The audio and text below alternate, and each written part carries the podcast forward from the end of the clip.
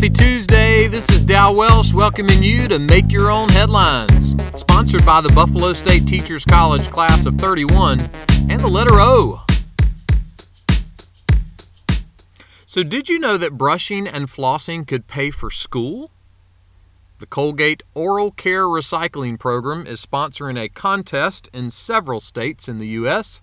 Schools can collect things like empty toothpaste tubes and empty floss containers, and they earn credits for what they collect.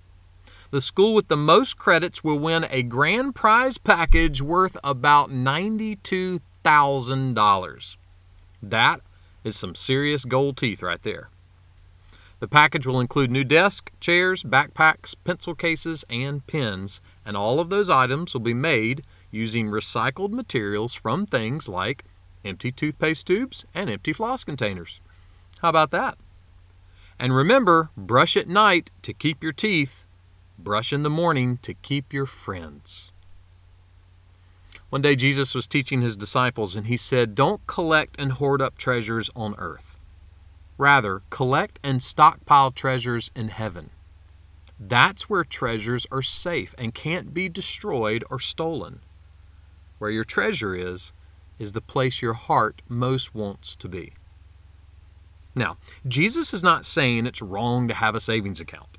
And that doesn't mean you can't have a collection of mint condition, still in the package Star Wars action figures.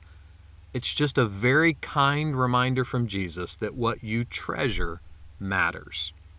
Someone put it this way pleasure is the measure of your treasure. That's pretty good.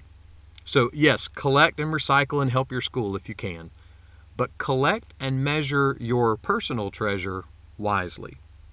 And remember, the most full and perfect pleasure in the universe is joy in God. Make that one of your headlines today.